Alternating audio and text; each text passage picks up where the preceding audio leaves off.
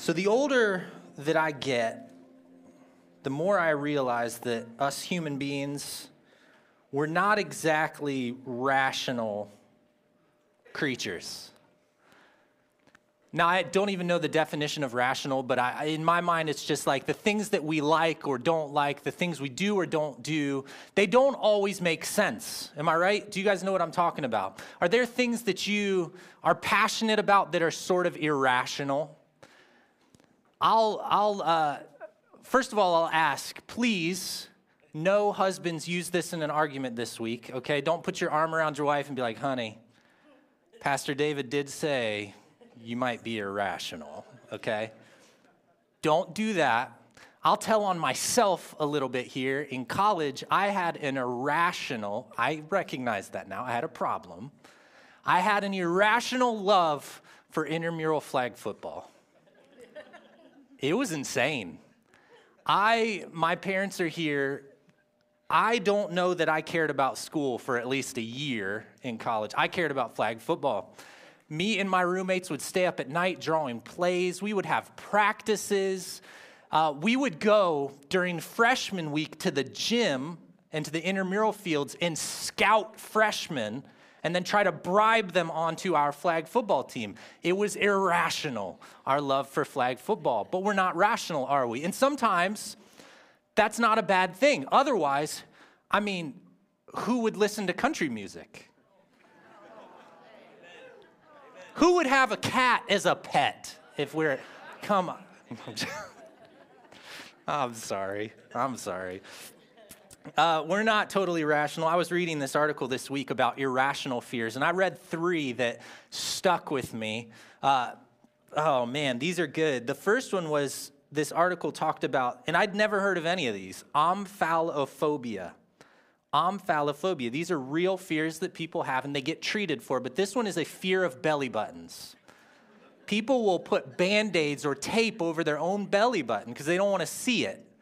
That's omphalophobia. Other people, I have seen this one, nomophobia. Nomophobia. This is, uh, this is not a fear of ex Dodgers pitching sensation Hideo Nomo. I knew only like five of you would understand that joke. This is actually a fear of being without your mobile phone. Like people start to get irrationally afraid something bad's to happen. I don't have my phone. Or this one I've seen every junior high camp. It's ablutophobia, a fear of bathing or showering. I can tell you, I had an irrational fear getting into ministry. My irrational fear, and I, I only have ever told this to a couple of guys this morning out in the lobby. Uh, my irrational fear was that I would run out of things to preach or teach about. It's like, well, what if I get like five years in and I don't have anything else to talk about? Well, let me tell you, my fear of that is gone as we enter into this last chapter in the book of John because I looked back. It was in September of 2020 that we started John chapter 1. Now, let me just give you guys an idea. This is how much Bible we've gone over in the last two years. There is plenty more to come. I, I am so thankful. I'm so grateful and thankful, and I think it's important to take a moment and just acknowledge I am grateful that Pastor Travis took us down this path of teaching verse by verse, chapter by chapter through Scripture. My heart has been blessed. I have been challenged. I have learned, and I hope, well, I'm confident that that's true of you guys as well. Amen? Amen. And so I just want to recognize Pastor Travis for doing that. I'm so grateful for it. But as we enter into this last chapter of the book of John and the last month of our Messiah series, man, I'm excited uh, for us to read here. John chapter 21, starting in verse 1. Follow along on the screens. If you have your phone or a Bible, good luck. There's no lights in here. But uh, after this, Jesus revealed himself again to the disciples by the Sea of Tiberias. And he revealed himself in this way Simon Peter, Thomas, called the twin, Nathanael of Cana in Galilee, the sons of Zebedee, and two others of his disciples were all together. And Simon Peter said to them, I'm going fishing. And they said to him, I guess we'll go with you. So they went out, they got into a boat, but that night, they caught nothing.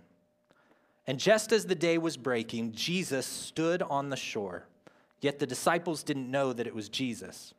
And Jesus said to them, Children, do you have any fish? And they answered him, No. And he said to them, Cast the net on the right side of the boat, and you'll find some. So they cast it, and now they were not able to haul it in because of the quantity of fish. And the disciple whom Jesus loved therefore said to Peter, It's the Lord. And when Simon Peter heard that it was the Lord, he put on his outer garment, for he was stripped for work, and he threw himself into the sea. Totally rational, by the way. And the other disciples just came in the boat, dragging the net full of fish, for they really weren't that far from the land, but just about a 100 yards off. And when they got on that land, they saw a charcoal fire in place with fish laid out on it and bread. Now, this passage in John chapter 21, I, I, like how it starts out because it starts out by telling us that Jesus revealed himself again to his disciples. And what that tells us is that Jesus, after his resurrection, he was in and he was out. He was with his disciples, but then there were also these times where he was no longer with his disciples. And as I studied this passage, I realized that this time that John describes is really a unique time in the history of the church. You see, in John chapter 20, they were all in Jerusalem. And Thomas, doubting Thomas, we, we talked about that unfair nickname. Thomas has, Jesus has just appeared to Thomas after he had already appeared to the other disciples. Jesus appears to Thomas. And, and then we see the disciples up in Galilee. All right, so from Jerusalem to Galilee. And there's this gap of time. We don't know what that timeline is between those two meetings. And the other gospels describe this time a little bit differently. So we don't know exactly what that looks like, but it's safe to say that some time has elapsed between the time when the disciples were last with Jesus and the time that they got all the way up to Galilee, are waiting around and decide, well, let's just go fishing. Now, I've read the Bible a lot, but as I studied this, I noticed something that I'd never noticed before. Did you know, and some of you, you can rub this in later if you want, three times in the Gospel of Matthew, Jesus tells his disciples that after the resurrection, they're supposed to go up to Galilee and he'll meet them there. Did you know that?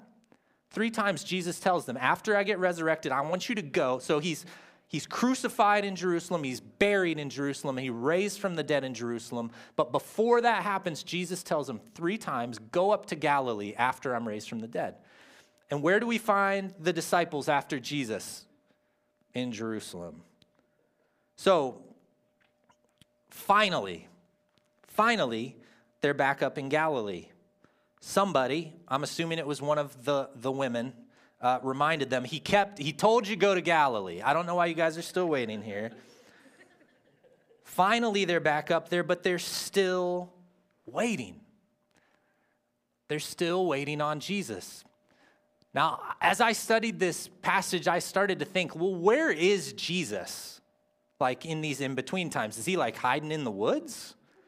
Is he behind a rock at the Jordan River, just like peeking out, watching them? What is Jesus doing during this time?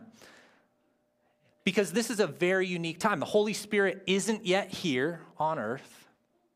Jesus hasn't yet resurrected or, or ascended, rather, full time to be with God in heaven. And it seems that at this time, Jesus is going back and forth between heaven and earth to be with the Father and then to be with his disciples until he sends the promised Holy Spirit to come. And so the disciples are left in Galilee waiting and wondering. I can imagine the questions where, where is Jesus? Are we in the right spot? Did, I, did we hear him right? Am I doing the right thing here? Man, what is going on? What is taking so long? Jesus, where are you? Do any of these questions sound familiar to you? Today Jesus, you know what I'm going through here, Lord. Where are you? Jesus, I'm facing this tough decision. I, am not sure what I'm supposed to do here. Where, where are you? Jesus, I'm struggling. I, I am at my wits' end. I don't know what to do anymore. Jesus, where are you? John is describing for us, for the first time, for the history of the church, the new reality that we face, which is that Jesus will no longer walk beside us, physically present. And so the disciples decide to go fishing. I mean, that's what they do after all. They were fishermen. They go back to the very boats and the nets that they had left behind years earlier when Jesus called them away and said, Come and follow me. Let me show you how to fish for something else. I'm going to make you a fisher of men. I'm going to, I'm going to uh, have you be the ones who declare to the world that Messiah is here. But now that Jesus is gone and they're not sure what to do, they just go back to those nets. And it's been a frustrating night. frustrating to say the least. Uh, they, they continually, all night long, it says, they're casting their nets into the water and they come up empty. Now, how many of you, I want to see a, a raising of hands here. How many of you like fishing? Do we have any fishermen in here? Now, keep your hands up if you like fishing. How many of you like fishing and not catching anything the entire time? It's awful. It's the worst thing ever to go fishing and not catch anything. And they're so frustrated and they know these waters. They've been fishing these waters for their entire life. These guys are experts. They know where to go, what to use, how to do it, and nothing is working. Nothing is working. But then, but then they hear a voice call out across the water. After days of waiting, after an, a fruitless night of fishing, that voice calls to them, Children, do you have any fish? And the disciples answered, and I, I want to know what this, what this sounded like. But my guess is it sounded like, No, we don't have any fish. We've been here all night long. We don't have any fish. And then the voice calls back out, Cast the net on the right side of the boat, and you're going to find some.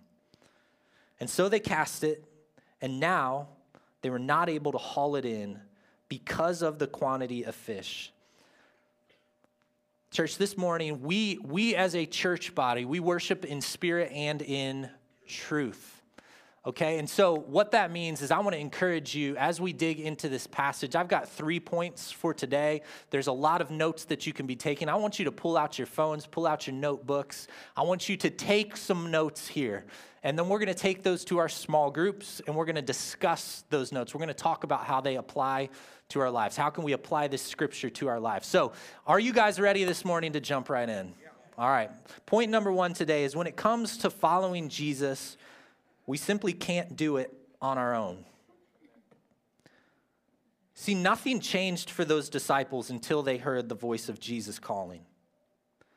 It didn't matter how hard they had tried to catch fish, it didn't matter how experienced they were.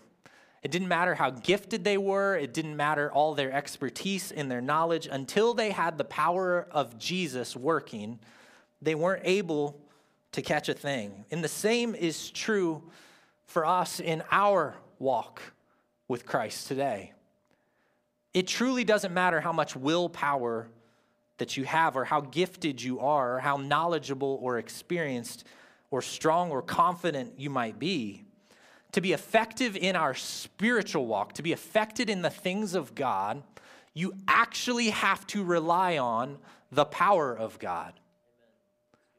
And I know that this is a, a, an interesting point to make, and it might be sort of hard to understand, but I want you to imagine, okay, a, a group of people who all gather together in, in one venue, in one place. And what they do is they stand and they sing songs and they raise their hands and they celebrate.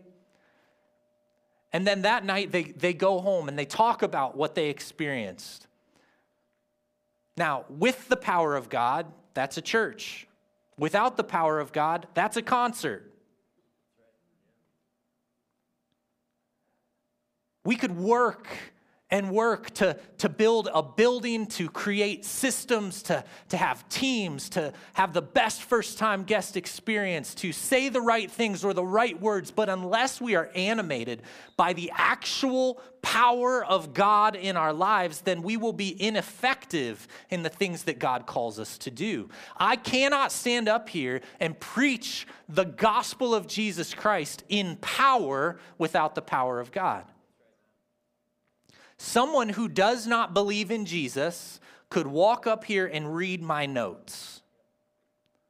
But without the power of God, that's a different thing. Do you guys understand what I'm saying? And so many times we want to do things on our own.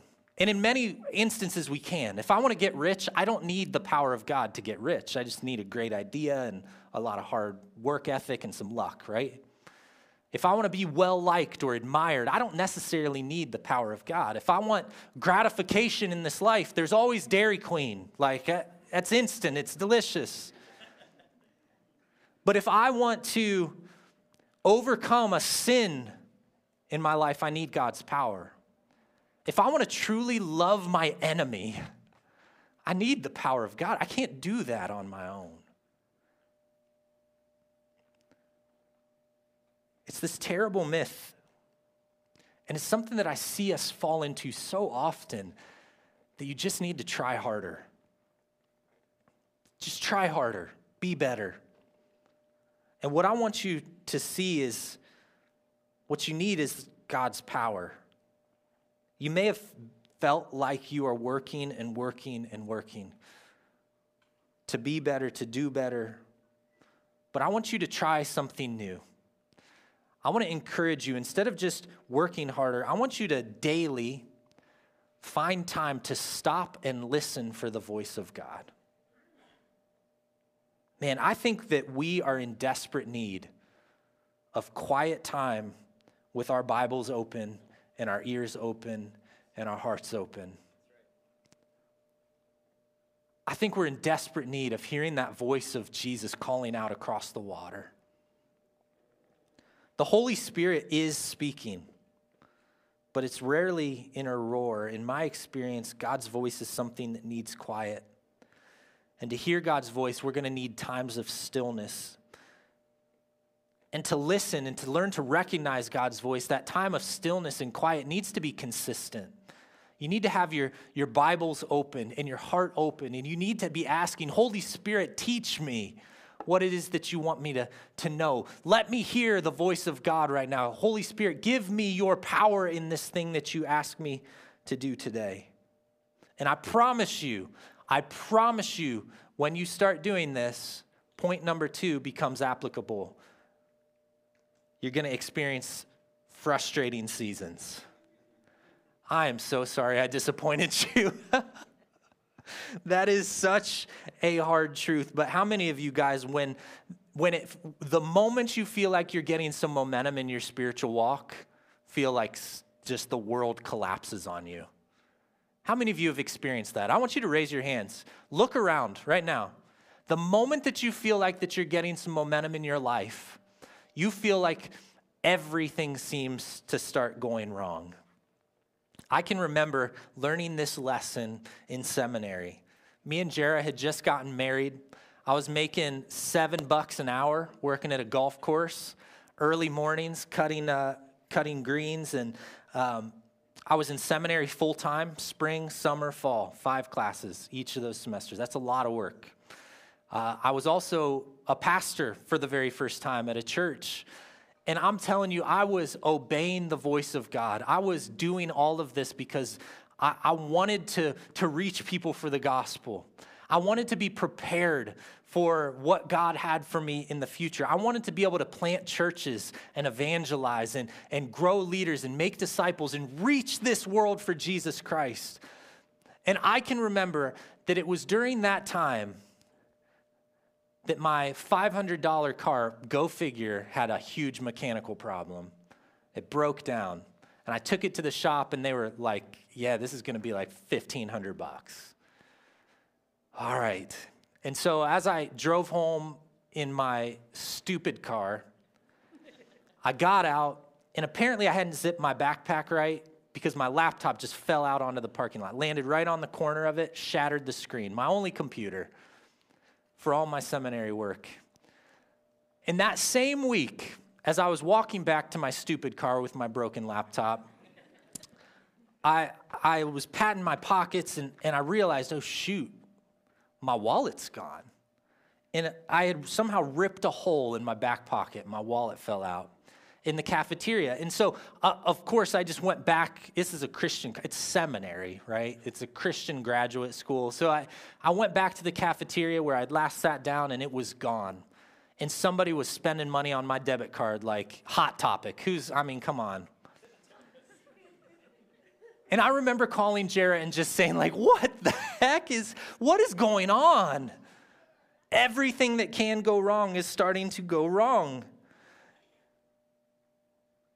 We're trying so hard to serve Jesus. I'm following and obeying his voice, and nothing is going right.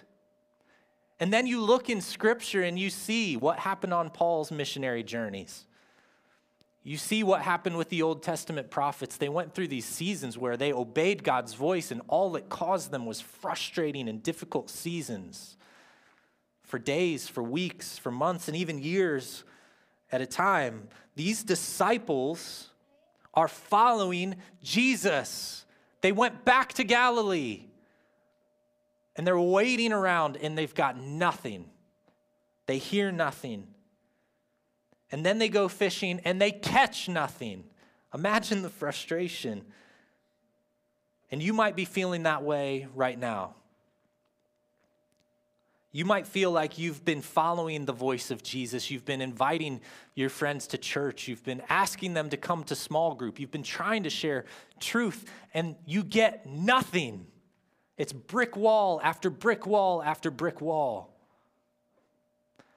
You might feel like, man, me and my wife, ever since, it seems like ever since we've sat down at the beginning of the month and we've, we've written out our 10% tithe check, it seems like we've got nothing but unexpected bills in our life. You might have been praying for that relative or that family member for years at this point to have their heart open to the truth of the gospel, the power of Jesus Christ. You might have been praying for years and years and years, and nothing is happening.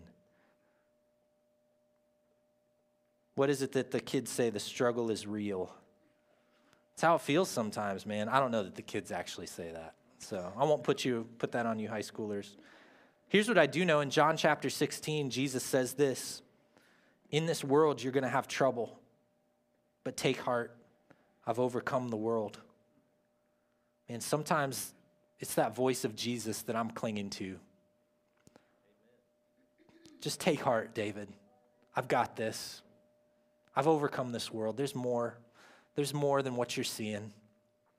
There's more going on than you can understand here. Take heart. I went to Liberty University, and, and the man who founded Liberty University, his name's Jerry Falwell. He's kind of a controversial guy, but he was, man, he was a great preacher. And every year, he would preach to the student body on, on week one, day one, whatever you want to call it. He would preach the same exact sermon. But it was a great sermon, so just it was fine. He'd preach it every single year. And, and it wasn't this massive theological truth. It wasn't this enlightening, like, man, mind blowing thing that I'd never heard before. Do you know what he preached to us? What he preached to us every single year was this whatever God tells you to do, don't ever quit doing it. Don't stop. Don't quit. Don't ever, ever, ever give up. Whatever it is that God is telling you to do, whoever it is that God is telling you to pray for, whoever it is that you continue to pour into and invite and think about and pray for, don't stop doing the thing that God has asked you to do. Don't ever give up. If God has put this on your heart to be a missionary and it feels like you're getting door after door slammed in your face, don't ever stop praying about that. Don't ever stop working for it. Don't give up. Brothers, don't quit that early morning time with Jesus when it gets hard. Don't, don't quit when you don't hear God's voice for a little while. My sister in Christ, I know you're frustrated. Don't stop. Don't stop trying to listen for God's voice. Don't stop doing what God has asked you to do. A few months ago, I got up here and I talked about the mission that we all have to go and make disciples of all nations. I talked about how that mission is not just for one or two, but it's for all of us. Don't stop being about that mission. Don't give up when times get hard. Yes, there are seasons of frustration. And no, we cannot do these things on our own. But when you endure and when you follow after God and you continue to obey and you continue to serve, here's what I have found more often than not, God will turn these seasons of frustration into fruitfulness. And man, oh man, when he does, is it sweet.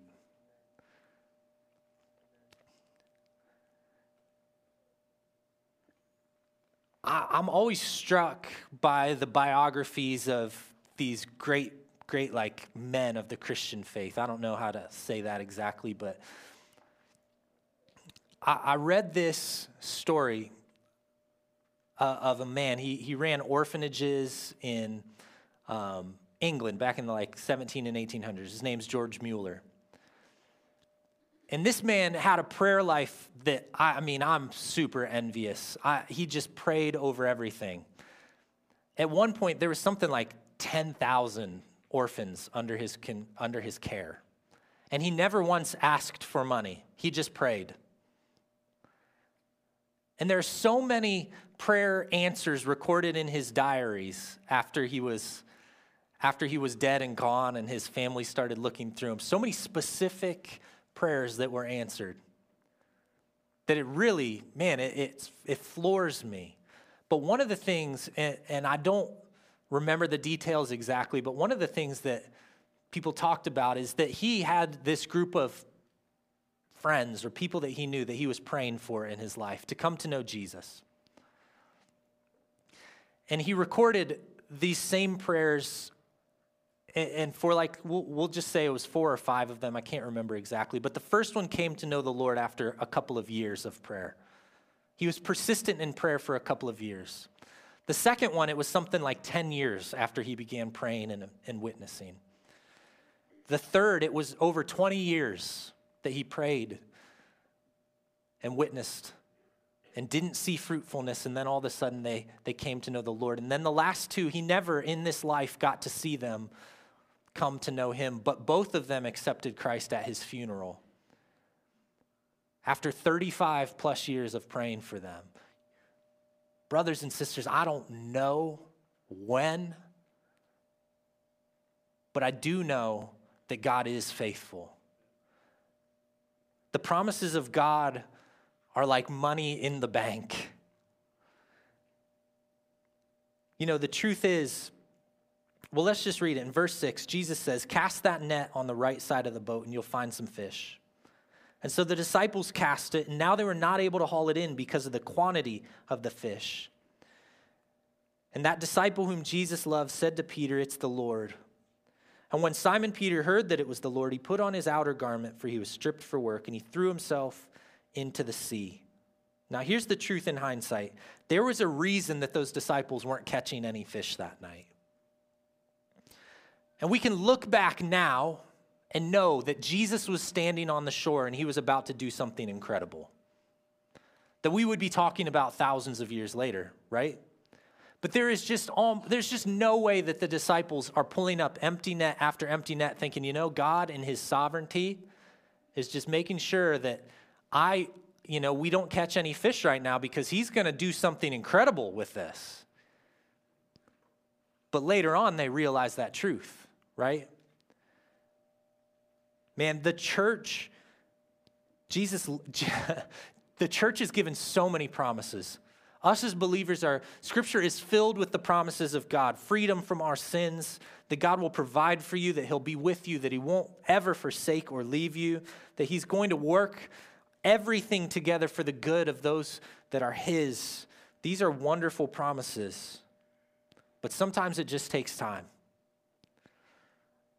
In Habakkuk chapter 2, verse 3, there's this wonderful prophecy. The prophet Habakkuk, um, he's given this prophecy by God to give to the, um, the nation of Israel. He's given this specific vision, and he says this For the vision, for still, the vision awaits its appointed time. It hastens to the end, and it will not lie. If it seems slow, wait for it. It will surely come, it will not delay. Now, this passage is about a specific vision, but I think that it speaks to a God who keeps his promises. If God has promised it in Scripture, he will come through. Don't stop doing what God has called and asked for you to do. I often promise my kids things. I promise I'll go outside with you. I, I promise I'll throw the ball with you. Like, I promise that you can have uh, some, some pop after dinner. Or I promise we'll go to get dessert, right? Does anybody, can anyone identify with me in this? I promise. Now, my kids know that when I promise to do something, I will do that thing. I will. But they're not always happy with how long it takes between when I make a promise and when I fulfill that promise. And so they just bug the junk out of me between when I say I'm going to do something and when I actually do it. And the same is true with us. If God has promised it in Scripture, don't stop, don't give up.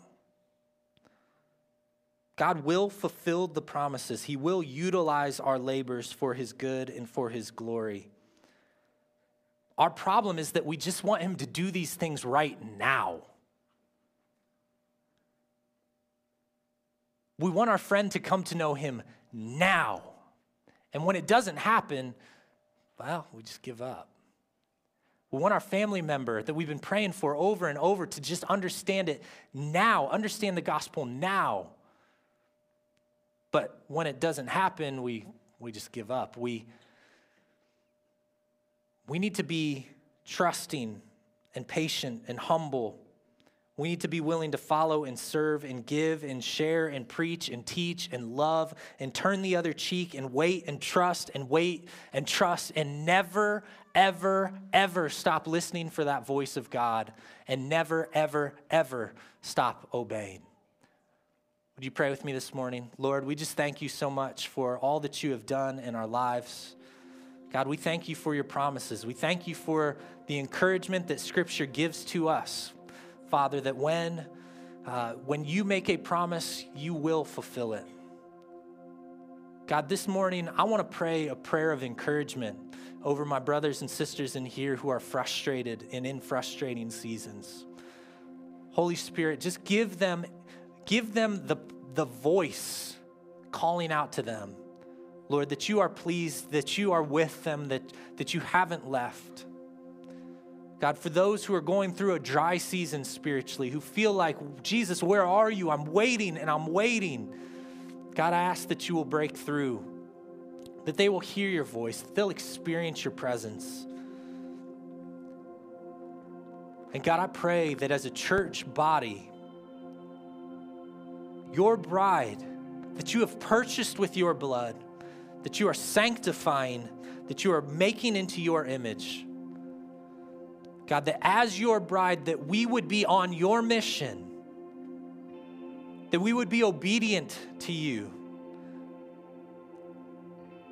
God, that we won't be distracted, that we won't be dismayed, that we won't be frustrated when things don't happen in the timing that we want them to happen, but instead, God, that we will hear your voice, that we will obey, and that we won't ever, ever, ever give up. Because this world needs you, Jesus. We need your hope. We need your forgiveness. We need to be reconciled to God once again. Lord, we need you. We need your power. We need your presence. We just ask that you would continue to be at work in our church body. God, that we will have faith, that we will trust, and that you will give us the endurance to never give up, to never stop, to never quit. We ask all these things in Jesus' name. Amen.